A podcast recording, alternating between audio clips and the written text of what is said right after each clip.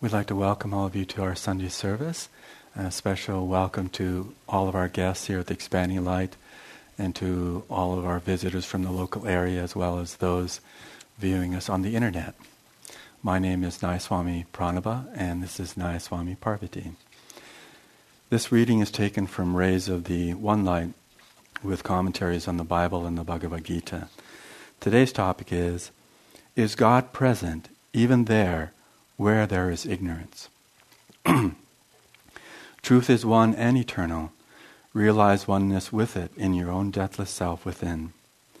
The following commentary is based on the teachings of Paramahansa Yogananda.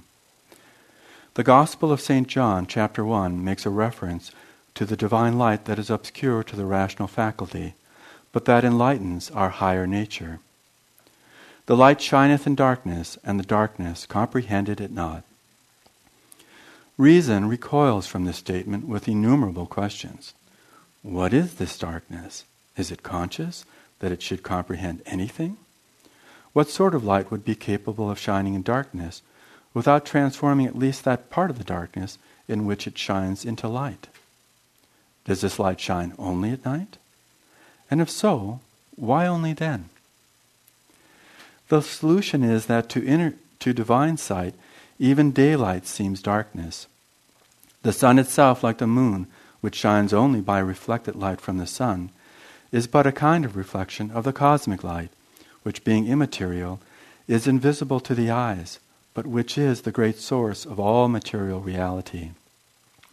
In Autobiography of a Yogi, Paramhansa Yogananda describes his youthful visit to Ram Gopal Muzumdar, the sleepless saint, who lived in the vision of that hidden light. Around midnight, Yogananda wrote, Ram Gopal fell into silence, and I lay down on my blankets. Closing my eyes, I saw flashes of lightning. The vast space within me was a chamber of molten light.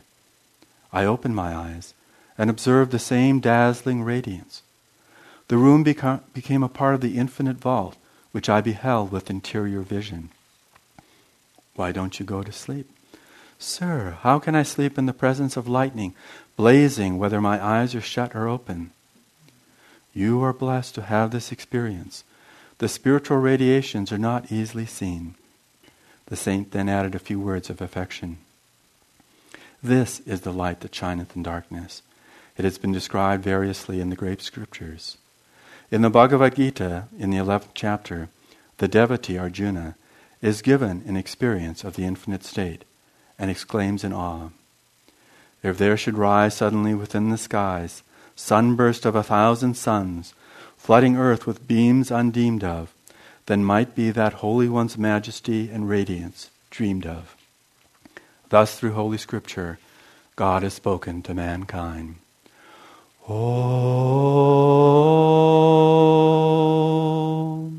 Om.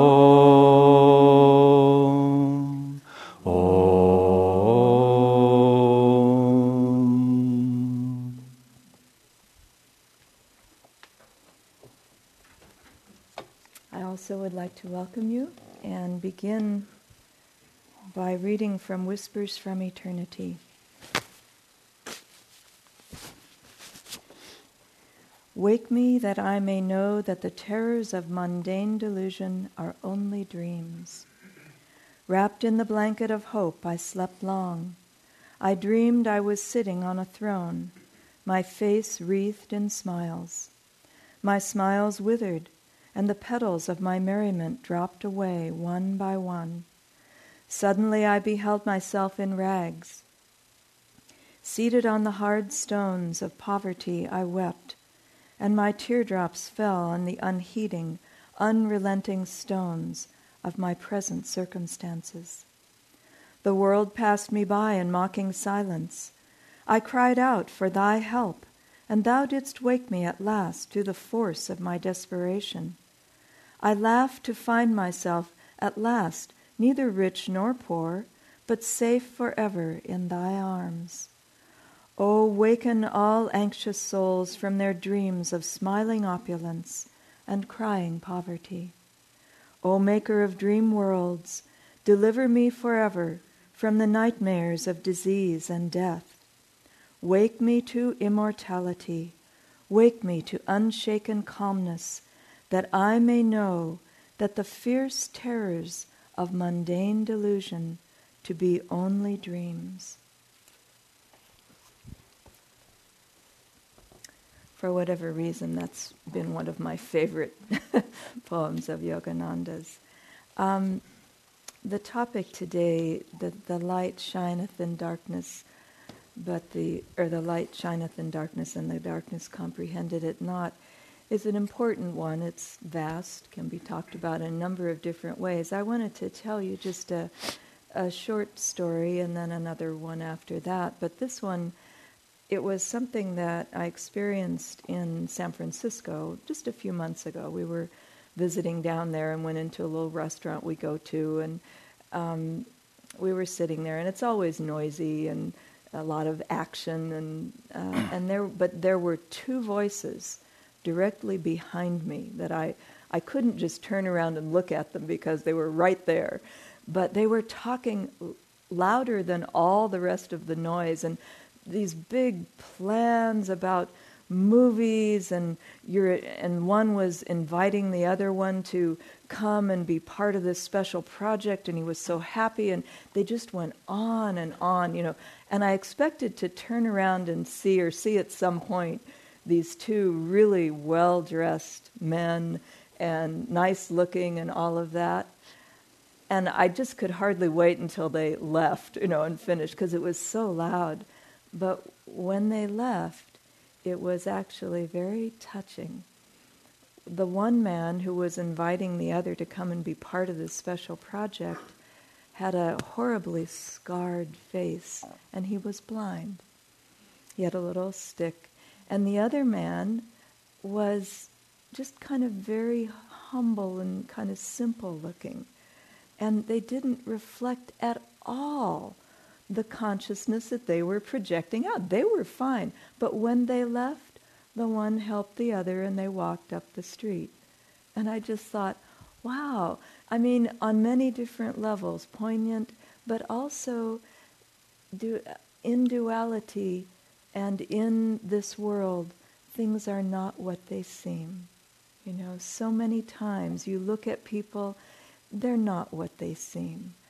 And that light that comes in, tries to come into the darkness, it's very hard for the darkness to really understand the light and to even want to see it. There's a story of a miracle that Yogananda performed in Encinitas, and Swami told it recently on the uh, the talk that he did in Mumbai. But I read it a number of months ago, and I was just very, I don't know, touched by it, intrigued by it also. And it's the story, and put yourself in this situation. Uh, Yogananda, right after he came back from India in the late 30s, Rajarsi had Rajarsi Janakananda, his uh, direct disciple, had built him a beautiful hermitage there in Encinitas, and many of you have probably been there. Well, Encinitas at that time, in the late 30s, early 40s, was a very small, isolated little seaside town where, in other words, everybody living there knew each other. And it was 100 miles from Los Angeles, not too far from San Diego, but San Diego was very small at the time, too, let's say in the 1940s. And there was a man there, living there, who was a real estate agent, and his wife had been sick for, they say, 90 days, so three months. And she was dying, basically, and the man was very desperate and heard about Yogananda, who, I mean, the hermitage was the big thing in Encinitas there. How could he not have heard of Yogananda? So anyway, he heard of him, but, you know, what went on there and who those people were and all of that. But he heard that Yogananda was able to heal people. And so he went to him and asked him if he could come and heal his wife, help him. He was desperate. And Yogananda said, Well, I can't come right now. I don't feel that guidance to come, but I will pray for her. And so he prayed, and shortly thereafter she died. And when she died, he then felt the guidance to go and and uh, visit and, and see what he could do.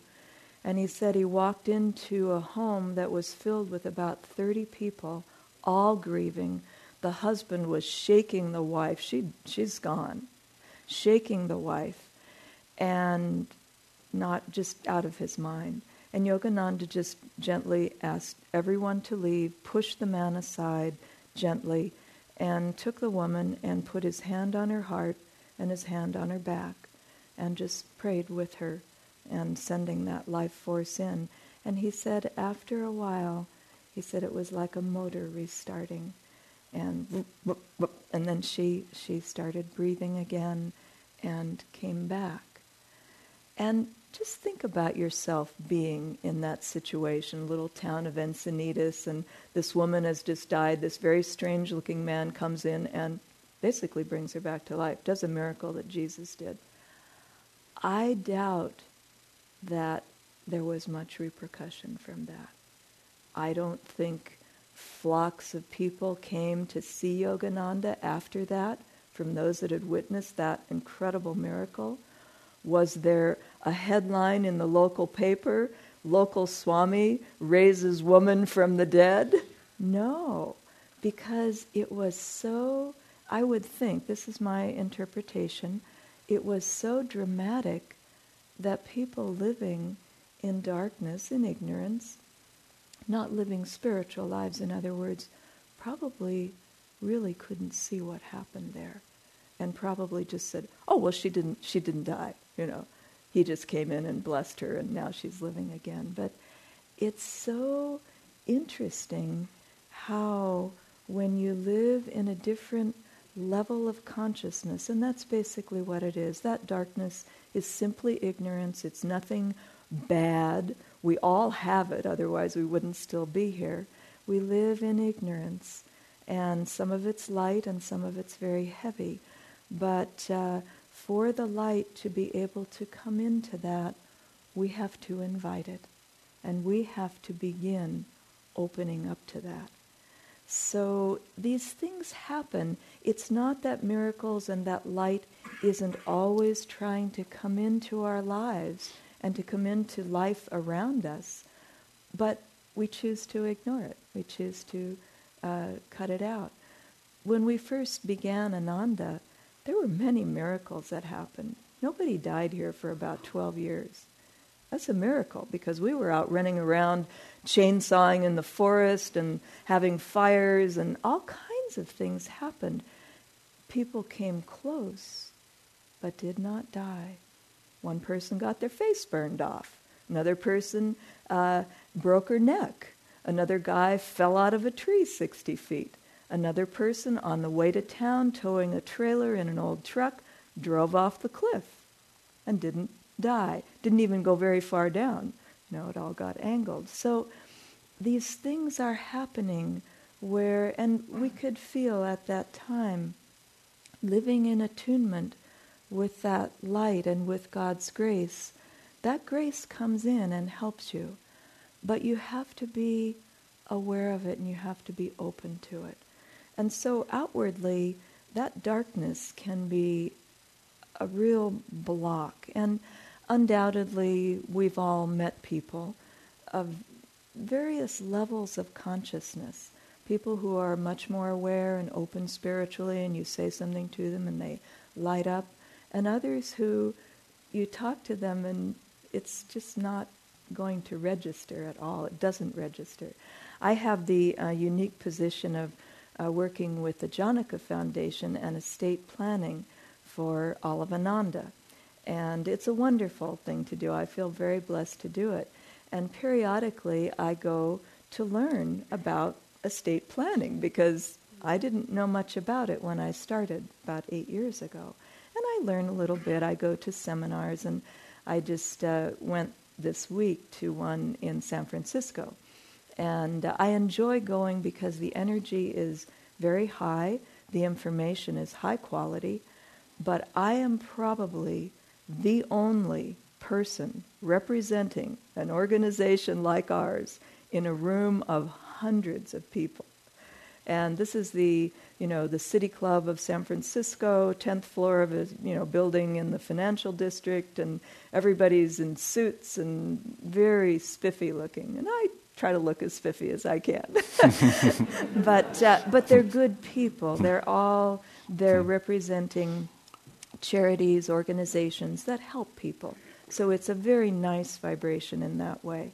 But uh, I'm very um, just honest about who I am. Oh, the Janaka Foundation, what does that do? I said, well, we're, it represents our parent organization, Ananda, and we are a, an organization of uh, yoga and meditation and communities all, world, all over the world. And sometimes I get a smile, and sometimes I get, okay, now who are you? Someone just walks away. But, but it's fine, you know, it's fine because it's also outwardly, when we're thinking about this topic of uh, light coming into darkness and darkness not being interested, there's levels of darkness. And it's very important for us to be able to relate to different levels of consciousness because levels of darkness are levels of consciousness. And so that we're able to just be there with people, but not expect more than where they're at. I used to notice this a lot with my parents, in that I would go to visit them once I came on this path and they came up here. They had absolutely zero interest in what I was doing here, but they had very much interest in me personally. And so they were, you know, always wanting to support me and be kind and, you know, all of that. Very, very good uh, karma for them. But the spiritual part, we had in 30, 35 years, one conversation about this path. And I laid it out for them, told them all about the gurus and everything. And they simply weren't interested. We never had another conversation about it, which was just fine because they were not interested. That wasn't where they were at. But what they did, and it, you know, it's a little disconcerting at first because you're all excited about being on the path. But what I realized was they were interested in goodness. They were interested in being happy. They were interested in kindness and love. And so when I went to visit them, that's what I gave them. I didn't talk about the spiritual life if, unless they asked, and then I'd say just a little bit because I knew that wasn't where they were. But, you know, when you're in that place of just not interest in, in more higher consciousness, you really don't want to hear more about it. And it's good to respect where people are and just enjoy them for who they are. You know, we have a, a long standing tradition of reading P.G. Wodehouse plays and, you know, having them put on and all of that. Swami Kriyananda started that in the very early years of Ananda. He didn't do anything here that wasn't for a reason. I mean, it was fun and all of that, but P.G. Wodehouse had the ability as a uh, writer to see the lightness, to see people for exactly who they were, the characters that they were, and describe them, but with kindliness. And so it's humor with kindliness. And, you know, not being, uh, you know, covering things over, but bringing that element in. And so we all get a chance to feel what that vibration is like, to respect where people are and yet not um, not be other than who you are either. You know, be honest about who you are. So the outer part of this darkness coming into light is one aspect of things. But the other aspect is the darkness, the light is coming into our darkness. So here it gets very personal. And, uh, and I think I was just thinking about um, when we begin to come on the path, and the beginning can be many lifetimes, long, long time, but we start inviting that light in, it's really important that we really not get surprised by what happens. And uh, there's that term false expectations. Kind of can apply it to relationships, but our relationship with God is like that too. We don't want to have false expectations. And so when light begins to come in and we invite it, we, we, have, we have to make the first move. We have to say, God, I am sick to death of this duality that's around me. That you know, Master, Master Yogananda said, the anguishing monotony of duality. You know, I mean, it's never going to get better than this and this and this and this. Maybe this, this and that, this and this and this, this, this. But it never will go up. It just is like that as long as we live on that level. And so, um, to come to that place where we really want that light and are inviting it in, that's, that's a very special time. And God, when we first do that, uh, may give us some presents, some gifts, saying, Oh, gosh, I'm really happy that you're turning in this direction. Now, let's get down to work. and that's where the false expectations on the spiritual path really need to be addressed. Life is a school and life is a battle, and it is never ending until we are absolutely free from duality. Because we're always, we in ourselves, always confronting that darkness. And as it says in the readings, one of them, either this one or one of the other books, that darkness is conscious. You can call it Satan if you like. You can call it darkness if you like. You can call it whatever you like. But it is the job of that darkness to keep us involved. And keep us involved in what? In duality, the thing that's never ending and never will go anywhere. And because it's unfulfilling, will also be extremely painful in our lives as we go along. And so we want to rise up. We came from light. We want to go back to that light. That's why we're always looking around for something better, because we're hoping it will take us up. But the only thing that will take us up is the light, and we have to attune to that light. So, inwardly, that school, we have a little joke, Pranaba and I, about okay, do we have to go to school today? Yep, it's time to go to school. Swami's little song, light, light. But that's kind of the attitude every day. It's time to go to school, and it's time to go right now. And there's so much to learn every day, and and to really invite that light in in that way. And the other part is that it's a battle. It will test you to the ultimate as you go along and at your own level, as you invite it in, if you don't want more light, it won't come simply. But as you invite that light in and you become stronger in the light, then the tests come that you can face. And why do they come? They come so that you can be done with that darkness, so that you can put that laser beam of light on that darkness, see it for what it is, dissolve it and be done with it forever. And one of the biggest ways, there are just three things that I wanted to mention this morning. One is, of course, the Guru's grace. We really can't be free when we're in this part of things. As Swami has said, does everyone need a guru? No, they don't, if they're just interested in spirituality and the teachings. But when you have that thought in your mind, I want to know God, I want more light in my life, then that's when the Guru becomes really essential. So the Guru's grace and attuning to that grace becomes very essential. The other part is we have some wonderful meditation techniques. Meditation is absolutely essential. Doesn't matter how hard it is for every one of us, it is absolutely essential. Never say, oh, I can't meditate. Of course you can. Everyone can meditate. May not be much, may not be deep, but we can all do it. It's essential because it allows us to put our energy in and to really try to work off some of that ignorance and that darkness. But the last thing is really devotion and love.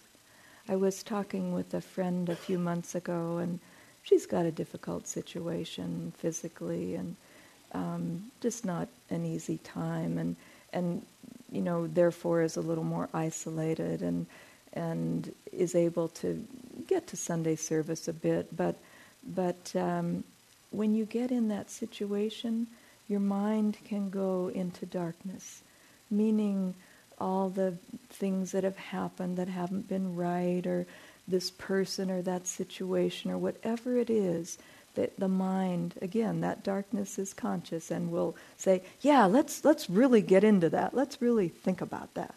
And it's just an unending and really diminishing of the light cycle that we can find ourselves in and we'll all go through these tests it's not a, a surprise or big deal but I, I just in being with her I thought, what can I say to her? It is hard. And then I thought, you know, the only thing that, that you can do about this is love. That's it. You cannot do anything else. You must love, and you must apply that love to those situations and resolve it and just be done with it. There's no other answer than that. You know, a, a group here came. Um, uh, I think it was last summer, last fall, something. Uh, they were soldiers that had been in Iraq, Iran, Vietnam, all kinds of different wars, and um, they were called Soldiers' Heart. And they came here to the Expanding Light and had their own program. We didn't come around much during that time because they were dealing with very heavy duty stuff.